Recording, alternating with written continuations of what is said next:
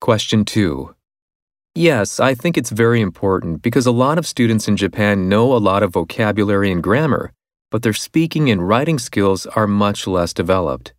In my own case, my high school teachers spent a huge amount of time explaining grammar to us students in Japanese, but I think that we could have picked it up naturally if we'd been hearing English constantly.